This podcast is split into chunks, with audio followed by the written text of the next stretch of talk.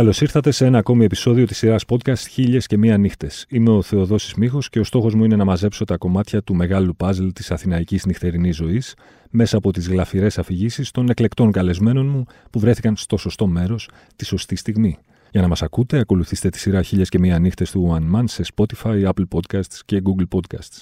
Μαζί μου σήμερα μία δικηγόρος και κυρίως συγγραφέας, αυτό με μέλη περισσότερο, με τα διηγήματά της να έχουν μέχρι σήμερα δημοσιευτεί σε διάφορα λογοτεχνικά περιοδικά, ενώ το πρώτο της βιβλίο με τίτλο «Μονοτική ταινία», μια συλλογή διηγημάτων, κυκλοφόρησε το 2021 από τις εκδόσεις «Η Ολκός». Κυρίες και κύριοι, η Ελένη Καραμαγκιόλη. Καλώς ήρθες, Ελένη. Το τιμόνι είναι στα χέρια σου. Ελπίζω να είσαι έτοιμη να μας πας μια βόλτα στο χρόνο και στο χώρο, ξεκινώντας ως εξής. Μια φορά και έναν καιρό, ήταν η Ελένη Καραμαγκιόλη. Καλησπέρα, χαίρομαι πάρα πολύ που είμαι εδώ και σε ευχαριστώ για την πρόσκληση. Λοιπόν, μια φορά και έναν καιρό, στο όχι και τόσο μακρινό 2008, ήταν μια βραδιά πολύ σημαντική για μένα, διότι είχα ακούσει ένα πολύ άσχημο νέο. Έπρεπε ο πατέρας μου να νοσηλευτεί για μια πολύ σοβαρή επέμβαση την επόμενη μέρα, ήταν Σάββατο βράδυ. Είχα βγάλει εισιτήρια μαζί με το τότε Αμόρε για να πάμε στη συναυλία των Pure Essence. Ήμουν έτοιμη να το ακυρώσω. Ήμουνα μέσα σε μια βαθιά λύπη και αγωνία, οπότε καταλαβαίνεις, καμία συναυλία δεν μου έλεγε τίποτα εκείνη τη στιγμή. Τέλος πάντων το αμόρε όμως ως καλό και φιλότιμο παιδί προσπαθούσε να μου πει έλα να πάμε, θα φύγει το μυαλό σου από τον πατέρα σου, από την επέμβαση κτλ. Θα χαρούμε, το περιμένουμε τόσο καιρό κτλ. Το δέχουμε και πηγαίνουμε. Φτάνουμε στο ιστορικό Γκαγκάριν, όπου εγώ σερνόμουν κυριολεκτικά, με το ζόρι μπήκα μέσα, δεν έβρισκα κανέναν ενθουσιασμό.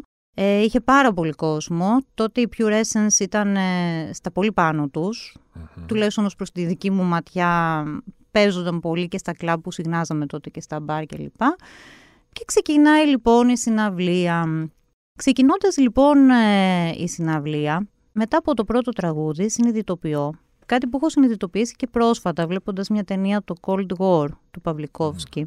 Ότι η τέχνη έχει αυτό το θεαματικό, απίστευτο γνώρισμα πραγματικά να σε παρασύρει και να σε κάνει να ξεχνάς που είσαι, γιατί είσαι εκεί και πώς βρέθηκες εκεί. Ειδικά ήταν ένα τραγούδι το India τότε. τα καλύτερα τους. Ναι, το οποίο ξεκινάει ο τραγουδιστής και συνειδητοποιώ ότι έχω ξεχάσει εντελώς την επέμβαση του πατέρα μου. Είμαι συνεπαρμένη, είμαι εκεί με όλο μου το είναι και παραπάνω από το είναι και όλη η βραδιά κύλησε τόσο μαγικά και τόσο, ξέρεις, έναν άλλο απόκοσμο επίπεδο που πραγματικά βγαίνοντας από τη συναυλία λέω «ΟΚ, πρέπει να πηγαίνουμε περισσότερο σε συναυλίες, πρέπει να βγαίνουμε». Και το λέω αυτό γιατί ξέρεις τώρα έχει γίνει όλο αυτό με την πανδημία και τον COVID που όχι μόνο στερηθήκαμε τις εξόδους μας, αλλά εγώ προσωπικά νιώθω ότι έχουμε ξεμάθει από το να βγαίνουμε και να αφινόμαστε σε τέτοια γεγονότα, σε τέτοια events. Οπότε λοιπόν θυμάμαι αυτή τη νύχτα με δέος θα έλεγα και με μεγάλο θαυμασμό και για τους Pure Essence, αλλά κυρίως για αυτό που σου είπα και πριν και για την ταινία, ότι αφινόμαστε, δηλαδή πρέπει να αφινόμαστε μερικές φορές ναι. και αυτό μας δίνει μεγάλη δύναμη και ψυχραιμία μετά να αντιμετωπίσουμε και διαφορετικά αυτά που μας συμβαίνουν. Mm-hmm. Λειτουργεί κάπως έτσι και το γράψιμο για σένα; Δηλαδή σε βάζει σε ένα άλλο σύμπαν από αυτό της καθημερινότητας; Και με βάζει και με βγάζει. Εγώ θα έλεγα ότι το γράψιμο είναι πολύ ψυχοφθόρο. Δηλαδή πολλοί μου λένε... Κάποιος το είπε. Ναι, πολλοί μου λένε πω, πω τι ωραία που έχεις αυτό το χόμπι. Καλά, όταν ακούω δε χόμπι, ξέρεις, βγάζω αλλεργία. Δεν είναι καθόλου ευχάριστο το γράψιμο. Νομίζω... Κάτσε, όταν λες καθόλου πώς είναι, πώς λειτουργήσεις, πώς επιδράσεις ένα η όλη Λοιπόν, κοίταξε, έχω την ιδέα, χαίρομαι. Λέω, τι πάρα πολύ ωραία ιδέα είχα πάλι για να γράψω. Mm-hmm.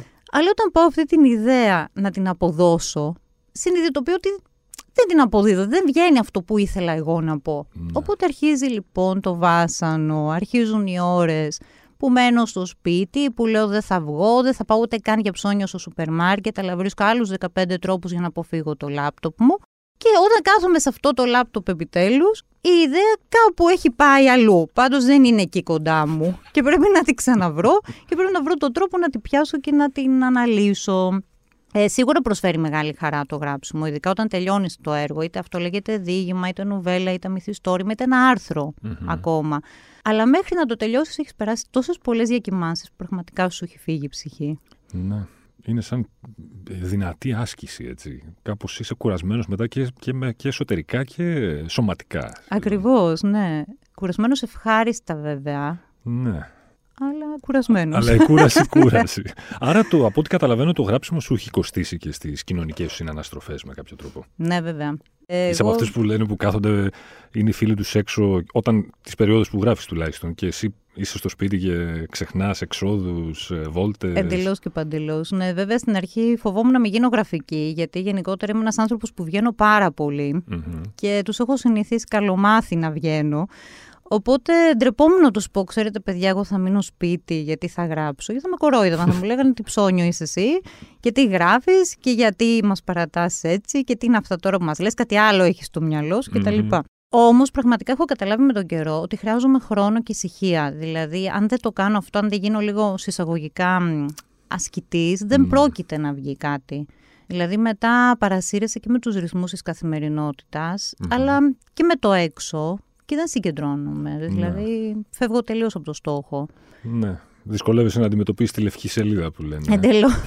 Είναι αυτό το πακέτο. Η Αθηναϊκή νύχτα και εν γέννη η Αθήνα. Α πιάσουμε τη νύχτα και μετά θα πάμε στην υπόλοιπη, στις υπόλοιπες ώρες του 24ωρου. Είναι, όσο κλεισά για να ακουστεί η ερώτηση, είναι μυθιστορηματική. Ναι, βέβαια. Εγώ, να σου πω την αλήθεια, ξεκίνησα να γράφω γιατί ήθελα πολύ να μεταφέρω τη νυχτα Ε, δηλαδή τα διηγήματά μου είναι αθηνοκεντρικά, δηλαδή όλα είναι γύρω από Αθηναίους που ζουν στην πόλη του σήμερα και του κοντινού χθες. Ε, και με ενδιαφέρει πάρα πολύ η νυχτερινή ζωή, γιατί συνάντας καταρχήν όλες τις φυλές ε, του Ισραήλ που λένε. Λοιπόν, ε, η Αθηναϊκή νύχτα λοιπόν είναι σαν ένα κοινωνιολογικό πείραμα. Δηλαδή, για μένα προσωπικά είναι πιο επικοδομητικό πολλές φορές να είμαι έξω και να παρατηρώ κόσμο, παρά να είμαι κάπου απομονωμένη εντελώς μόνο με τα βιβλία μου και τις σημειώσεις μου. Γι' αυτό και σε ένα από τα διηγήματά μου, που λέγεται το Mick Jagger είναι εχθρός μας, ένα πολύ μικρό διήγημα στη συλλογή μου, όλη η ιστορία εκτελήσεται στο Seven Jokers, που είναι αγαπημένο στέκι στο Σύνταγμα και μιλάει για έναν τύπο που έχει πιει τόσο πολύ που έχει παρεστήσεις και νομίζω ότι βλέπει τον Mick Jagger και τον David Bowie, ας πούμε, να ζωντανεύουν μπροστά του και να τον προκαλούν κατά κάποιο Και αυτή η παράνοια τέλος πάντων της μέθης ε, μου είχε κάνει πολύ Και στο δείγμα αυτό, αλλά και γενικότερα, δηλαδή το να βλέπεις τους ανθρώπους έξω τη νύχτα είναι σαν να τους βλέπεις σε ένα τελείως διαφορετικό περιβάλλον, όπου είναι περισσότερο εαυτός τους και περισσότερο απελευθερωμένοι.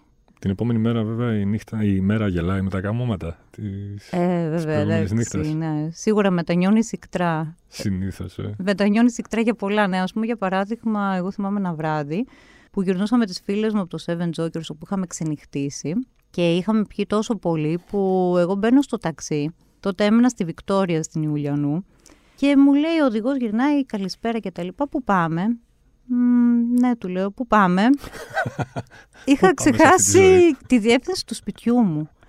Και ξέρεις πραγματικά, εκείνη την ώρα, δεν το συνειδητοποίησα, αλλά την επόμενη μέρα που ξύπνησα, λέω Αυτό είναι πάρα πολύ επικίνδυνο που συνέβη. δηλαδή να μην θυμάσαι πού μένεις. Αλλά ξέρεις κάτι όμως, τώρα ας πούμε που τα λέμε, σκέφτομαι ότι αυτά είναι που αξίζουν γιατί τα θυμόμαστε μετά από καιρό και γελάμε και. Έχεις πιάσει τον εαυτό σου δηλαδή αρκετές φορές να είσαι έξω και να σκέφτεσαι ότι οπ, αυτό που είδα τώρα μπορεί και να αποτελέσει πρώτη ύλη για κάτι που θέλω να ναι. γράψω.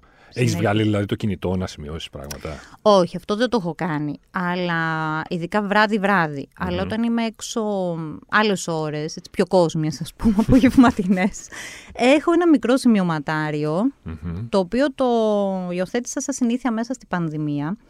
Και σημειώνω εκεί ό,τι βλέπω ή ακούω και μου κάνει εντύπωση αλλά πάρα πολλές φορές από αυτά που διαδραματίζονται μπροστά μου νύχτα ή γενικότερα έξω από το σπίτι μου βρίσκω ενδιαφέρον και τα καταγραφω και μου έρχονται μετά σαν μια ιδέα ή σκέψη.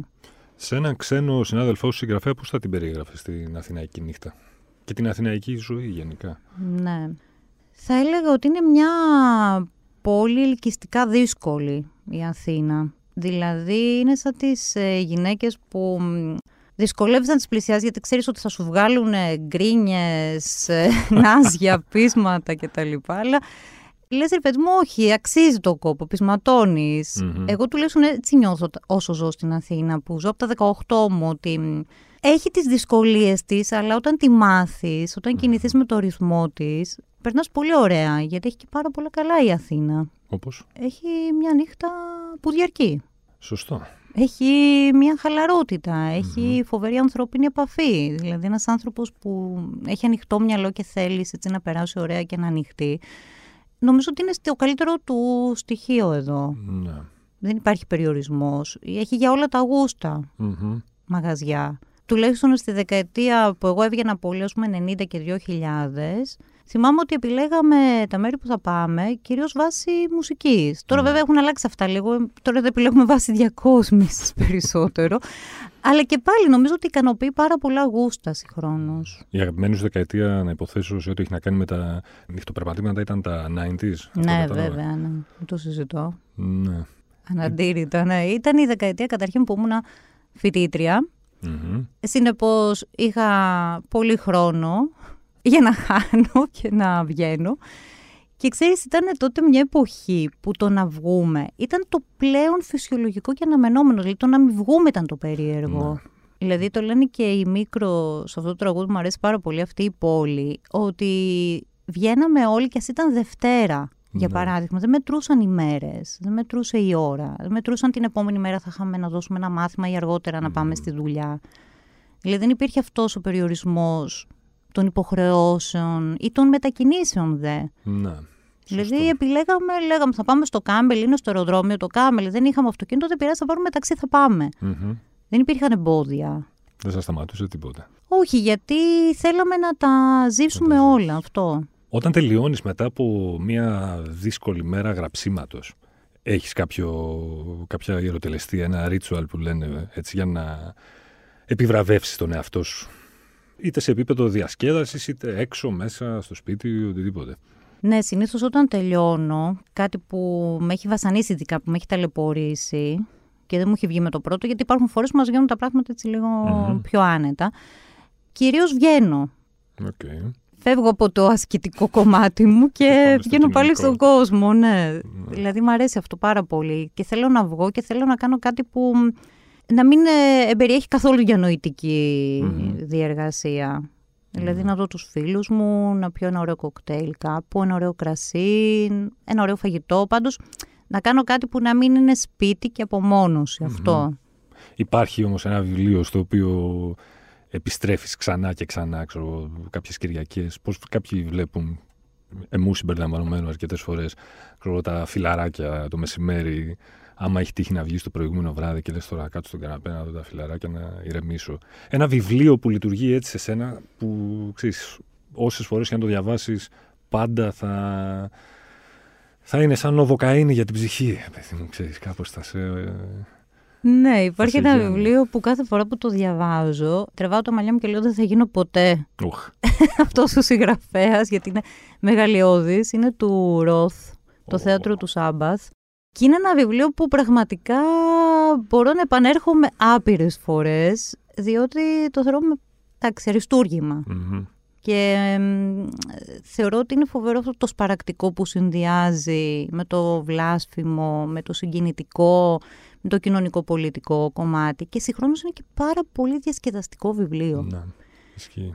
Οι συγγραφείς ως φιλοί, ας πούμε, τι είναι, είναι διασκεδαστική τύπη, είναι ξενέρωτη, είναι λίγο βαρετή, είναι συναρπαστική, τι είναι; Ανάλογα. Ε, νομίζω ότι θα συναντήσεις ε, πολλών ειδών συγγραφείς. Κοίταξε, εγώ νομίζω ότι γενικά οι νεότεροι συγγραφείς μέσα στις άκρες είναι cool. Είναι άτομα δηλαδή που αναγνωρίζω στοιχεία και δικά μου σε αυτούς. Απλά είναι και το θέμα τι επιλέγει ο καθένας να είναι, δηλαδή πώς να είναι. Υπάρχουν συγγραφείς που θεωρούν ότι το να είναι πολύ σοβαρή και απόμακρη και μακριά από τις πολλές κοινωνικές συναναστροφές είναι αυτό που τους προσφέρει ένα καταφύγιο κατά κάποιο τρόπο για να εκφράζονται. Είναι άλλοι που το έχουν με τον κόσμο, που είναι πιο εκφραστικοί, πιο εκδηλωτικοί, που συμμετέχουν σε διάφορα πράγματα. Τώρα για να είναι κάποιος συναρπαστικός, είτε συγγραφέας είτε οποιοδήποτε επάγγελμα και να κάνει, θα πρέπει να ζει και συναρπαστικά. Δηλαδή, πιστεύω ότι οι συγγραφείς μπορεί τελικά να είμαστε και μονότονοι, γιατί στην ουσία πλάθουμε Ναι. ζωές. Ελάχιστοι από εμάς έχουμε τη τύχη να τη ζούμε Να κιόλας. τις ζούμε αυτές τις ζωές Ναι. που πλάθουμε. Δηλαδή, σκεφτόμουν τις προάλλες, εντάξει, πόσο τυχερός ήταν ο Hemingway που είχε ζήσει μια συγκλονιστική ζωή και συγχρόνως έγραφε. Ναι. Αλλά δεν έχουμε τη τύχη όλοι. Και ατυχία, γιατί εντάξει, οι άνθρωποι, πολλοί από αυτούς του μεγάλους συγγραφείς περάσαν πολέμους, καταστροφές κτλ. Εντάξει, δεν μπορούμε να ζούμε όλη αυτή τη συγκλονιστική ζωή. Μμμ. Μπορούμε να την έχουμε σε κάποιες στιγμές, αλλά. Δεν είναι κακό να πρέπει να ανησυχείς να πληρώσεις και για τη ΔΕΗ, ας πούμε. Τι να κάνουμε, Ω, αυτή όχι, δεν είναι η ζωή. κακό. Είναι επιβεβλημένο. διότι αν δεν πληρώσεις τη ΔΕΗ, δεν θα έχεις φως και δεν θα μπορείς να Δεν ανοίξεις μπορείς ούτε το να λάπτοπ να γράψεις. Σωστό. Ε, ως εσύ, πριν μάλλον κάτσεις να, να γράψεις και να ασχοληθείς με το γράψιμο, σε εγωίτευε ανέκαθεν αυτό το πρότυπο, σε εγωίτευσε κάποτε μάλλον το πρότυπο αυτού του μπουκοφσκικού χαρακτήρα καταραμένου Χάντερ Τόμψον, συγγραφέα Γκόνζο που ζει μέσα στα... ζει τη ζωή του στα κόκκινα και δεν σταματάει ποτέ και την επόμενη μέρα έχει hangover αλλά ξεκινάει πάλι από την αρχή και γράφει και πίνει και κονιάκ και το ένα το άλλο. Κέρουακ, δεν ξέρω όλοι αυτοί οι καταραμένοι ποιητές εντός εισαγωγικών. Ναι, εντάξει, όταν ήμουν μικρή νόμιζα ότι η συγγραφή είναι μόνο έτσι. Θέλω να σου πω. Δηλαδή ήταν μεγάλη απογοήτευση για μένα στην πορεία όταν συνειδητοποίησα ότι υπάρχουν συγγραφείς που σηκώνονται το πρωί, φτιάχνουν τον καφέ τους και κάθονται γράφουν σαν να είναι μία δουλειά όπως είναι όλες οι άλλες. Εγώ πίστευα ότι όλοι οι συγγραφείς είναι σαν τον Μπουκόφσκι ή σαν τον Κάρβερ, δηλαδή Ναι. ότι έχουν τις 100.000 ψυχώσεις, ότι όλη μέρα σέρνονται από το αλκοόλ τις γυναίκες, τους απελπισμένους έρωτες. Ότι γενικά τους είχα στο μυαλό μου λίγο σαν rock and roll ε, Ναι. ήρωες, πρωταγωνιστές, δηλαδή μετά συνειδητοποίησα ότι δεν είναι έτσι. Καθόλου όμως. Αφού το συνειδητοποίησες ότι δεν είναι έτσι, τι είναι τώρα, τι θα έλεγες ότι είναι προτιμότερο; Το έχεις απομυθοποιήσει καθόλου το πρότυπο αυτό του Μπουκόφσκι. ας Ναι, πούμε, το έχω έτσι. απομυθοποιήσει κατά πολύ, γιατί νομίζω ότι εντάξει, ο Μπουκόφσκι ήταν ο Μπουκόφσκι. Ναι. Δεν μπορούμε να είμαστε όλοι οι Μπουκόφσκι. Εγώ προσωπικά πια, αν πιω ένα δεύτερο ποτό και αργήσω λίγο, την επόμενη μέρα όχι δεν μπορώ να γράψω, ούτε το όνομά μου να θυμηθώ. Δηλαδή θέλω καιρό για να συνέλθω. Μμμ. Ναι, πιστεύω ότι χρειάζεται οργάνωση και πειθαρχία και μ, χρειάζεται μια δομή, δηλαδή δεν μπορεί να γράφεις πάντα παρορμητικά, δεν μπορεί να ζεις επίσης πάντα στο κόκκινο. Ναι. Αν το νιώσεις και το ζήσεις, μια στιγμή βέβαια είσαι τυχερός γιατί θα έχεις μια πηγή Μμμ. για να αντλείς μετά στοιχεία συνέχεια από εκεί. Αλλά όχι, δεν μπορούμε να είμαστε σαν τον Μπουκόφσκι. Αλλά μου φαίνεται εξίσου όμως ελκυστικό το να μην είσαι σαν τον Μπουκόφσκι και να δημιουργείς κόσμο σαν τον Σαν τον Μπουκόφσκι. Μπουκόφσκι. Ναι. Ενώ μπορεί να φαίνεσαι ένας πολύ, ας το πούμε, συσσαγωγικά βαρετός άνθρωπος και τυποποιημένος, Μμμ. και με το μυαλό σου και τη φαντασία σου να δημιουργήσει κόσμους που και ο Μπουκόφσκι θα ζήλευε. Σωστό. Σου έρχονται κανένα δύο, τρεις, ένας, δεν ξέρω πόσοι συγγραφείς, αθηνεολάτρες έτσι που, θα, που τους που τους αγαπάς ιδιαίτερα για να τους πρότεινες σε οποιονδήποτε. Ξέρεις, κάποιους που να έχουν υμνήσει την Αθήνα με τον ένα με τον άλλο τρόπο, είτε με θετικό είτε με αρνητικό πρόσημο. Ο πρώτος που μου έρχεται στο μυαλό, γιατί σίγουρα είναι και άλλοι που θα ήθελα να αναφέρω, είναι ο Μένιος Κουμανταρέας. Αυτό σκεφτόμουν εγώ τώρα. Μμμ. Ναι. Ναι, πραγματικά δηλαδή, μ, επειδή έχω ζήσει και στη Βικτόρια πάρα πολλά χρόνια και δεν σου κρύβω ότι όταν ήμουν μικρή, δηλαδή μικρότερη, ε, έβγαινα στη Βικτόρια Βόλτα και έλεγα, αχ, λέω, λες να τον πετύχω κάπου εδώ, ας πούμε, στο δρόμο, έστω να τον δω πώς είναι ο Κουμένης Κουμανταρέας. Ε, και θεωρώ ότι ναι, το ανάγλυφο έτσι της Αθήνας από το Κουμανταρέα είναι φοβερό και ειδικά θυμάμαι μου είχε κάνει εντύπωση ε, στην νουβέλα του στην κυρία Κούλα αυτό Μμμ. που είναι από τα πιο αγαπημένα μου βιβλία, που θυμάμαι πώς ε, μετέφερε αυτή τη σκηνή έρωτα μεταξύ του νεαρού και της πιο μεγάλης γυναίκας, που διαδραματιζόταν στις διαδρομές του τρένου. Μμμ. Και πώς όλο αυτό το σκηνικό με τον ηλεκτρικό, που ο ηλεκτρικός για μένα είναι τελείως αθηναϊκό στοιχείο, όχι το μετρό, Ο ηλεκτρικός. το τρένο, ο ηλεκτρικός. Και ναι, με είχε πολύ εντυπωσιάσει. Και πάντα όταν μου λένε για Αθήνα, ο πρώτος μου έρχεται στο μυαλό είναι ο Κουμανταρέας, Κουμανταρέας. Ναι. Στη λογοτεχνία επιτρέπονται όλα στο γράψιμο. Μπορείς να γράψεις ό,τι ό,τι θέλει κάποιος. Νομίζω ότι η λογοτεχνία για αυτό το λόγο υπάρχει. δεν μπαίνει καθόλου ας πούμε στην εξίσωση το κλίμα της καλώς ή κακώς εννοούμενης ανάλογα πώς την αντιλαμβάνεται κανείς ε, πολιτικής ορθότητας. Επιτρέπονται τα πάντα; Προσωπικά είμαι τελείως κατά της πολιτικής ορθότητας στη λογοτεχνία. Δηλαδή θεωρώ ότι όλα δικαιολογούνται αν έχουν μια βάση. Μμμ. Μετά είναι απόκειται στον αναγνώστη τι θα επιλέξει να Αν θέλει να το διαβάσει. διαβάσει ή όχι. Ακριβώς. Δηλαδή έχουμε φτάσει τώρα και στο άλλο άκρο. Ήμουνα κάποια στιγμή το καλοκαίρι σε μια συζήτηση, σε μια βιβλιοφιλική λέσχη, όπου μια πάρα πολύ νεαρή κοπέλα πετάχτηκε και άρχισε να μιλάει πάρα πολύ άσχημα για Ναμπόκοφ και Λολίτα. Αυτό είχα πάλι στο μυαλό μου. Ναι. Αυτό θα σου λέγα τώρα. Η Λολίτα, αν θα μπορούσε να κυκλοφορήσει σήμερα ή αν θα είχε πρόβλημα. Ναι, ο πιστεύω ότι Ναμπόκοφ. αν κυκλοφορούσε σήμερα θα έδινε έναυσμα για διαδηλώσεις, Ναι. Me Too στο Facebook και σε όλα τα social media. Αλλά θεωρώ ότι μ, αν βάλουμε όριο στη Μμμ. λογοτεχνία και στη τέχνη γενικότερα, γινόμαστε αυτό που φοβόμαστε, δηλαδή που τρέμουμε. Δεν υπάρχει λογοκρισία στην καλλιτεχνική έκφραση. Οκ. Ο κάθε συγγραφέας έχει τη δική του ηθική και τις δικές του αρχές. Μμμ. Εγώ, για παράδειγμα, δεν μπορώ καθόλου τη στρατευμένη τέχνη. Δηλαδή, το να χρησιμοποιεί κάποιος ένα έργο τέχνης, ειδικότερα λογοτεχνικό, για να προβάλλει τις δικές του ιδέες και για να σε πείσει για αυτές.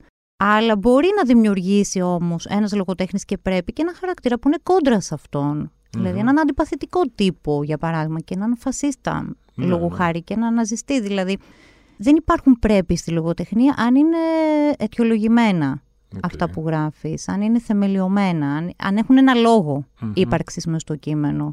Αν τα πετάμε μόνο για εντυπωσιασμό ή για να μ, προπαγανδίσουμε ή για να πείσουμε, θεωρώ ως κάτι ψεύτικο ότι δεν θα σταθεί κιόλας. Μμμ. Λοιπόν, θα κλείσουμε ως εξής. Πες ότι ο χρόνος και μ, καμία άλλη παράμετρος δεν έπαιζε ρόλο. Επειδή αναφέρθηκες πριν στο Seven Jokers, που είναι πάρα πολύ αγαπημένο μπαρ του Αθηναϊκού κέντρου, θεσμός της Αθηναϊκής νύχτας. Πες λοιπόν ότι είχες την ευκαιρία να μαζέψεις δύο-τρει όσους θες εσύ, συγγραφείς, ασχέτως καταγωγής, ασχέτως του αν ζουν ή μ, οτιδήποτε, με ποιους σε ένα φανταστικό σύμπαν που ο χρόνος δεν θα έπαιζε κανένα ρόλο, η ζωή και ο θάνατος επίσης δεν θα έπαιζαν κανένα ρόλο, με ποιους θα ήθελες ένα βράδυ να πιείτε μέχρι τελικής πτώσεως και να διασκεδάσετε στο Jokers. Πω, πω, τι ωραία ερώτηση. το έχω σκεφτεί πάρα πολλές φορές αυτό. Ναι, νομίζω εντάξει ότι δικαιωματικά μια θέση ανήκει στον κύριο Μπουκόφσκι. Εννοείται. Νομίζω ότι θα είχα σίγουρα και τη Λούσια Μπερλίν, η οποία εντάξει, είναι καταπληκτική συγγραφέας και νιώθω ότι θα είχε πολλά να πει για τη ζωή της επίσης. Πολλά να πιει επίσης. και πολλά να πει και πολλά να πει. Θα ήθελα και τον Κούντερα Α, μ, για έναν στοχασμό. οκ, μεταξύ τρίτου και τέταρτου. Ακριβώς ποτού, μέσα εκεί. στην παραζάλη, να έχουμε Ναι. και το στοχαστικό το στοιχείο και τον Ουέλμπεκ Ουελμπέκ, μάλιστα. για να σατιρίζει και να κοροϊδεύει. Μπορεί να πλακώνονταν με τον Μπουκόφσκι ο Ουελμπέκ όμως. Θα ήταν ρε, το υπέροχο της βραδιάς Το αυτό, highlight. ναι. Τώρα για να σκεφτώ μήπως πρέπει να βρούμε και κάτι πιο σε ζωντανό, εντάξει πλέον, ναι. όχι μόνο δηλαδή ο Κούντερα και ο Ουελμπέκ, να σκεφτούμε και κάποιον Έλληνα για παράδειγμα. Δικό σου είναι το πάρτι. Καλείς όποιον Μμμ. θες. Εντάξει, αν ήταν πάρτι και δεν ήταν απλά παρέα, θα καλούσα πάρα πολύ κόσμο. Οκ. Ναι, δεν μπορώ να το περιορίσω αυτή τη στιγμή στο μυαλό μου. Αλλά μ, Τον κύριο Κουμανταρέα; τώρα για τον μπαρ τον κύριο Κουμανταρέα μπορεί και όχι. Ειδικά για το Seven Jokers. Δεν θα την πάλευε εκεί. ναι, δεν Μαγάρι νομίζω της. ότι θα ήταν η καλύτερη του. Μμ. Μπορεί να καθόταν στα τραπεζάκια απ' έξω Μμμ. και να μας έλεγε μετά τα διάφορά του, τα σχόλια για τη Και να άφηνε βραδιά. εσά την νεολαία μέσα. ας πούμε, Ναι, να- ναι, ναι, ακριβώς. Περάστε καλά. Τέλεια. Ελένη, μου σε ευχαριστώ πάρα πολύ. Εγώ σε ευχαριστώ. Μην ξεχνάτε ότι για να μην χάνετε επεισόδιο αρκεί να βρείτε και να κάνετε subscribe τη σειρά podcast χίλιας και μία νύχτες σε Spotify, Apple Podcast και Google Podcast. Ραντεβού την ίδια ώρα, στο ίδιο μέρος, την άλλη πέμπτη.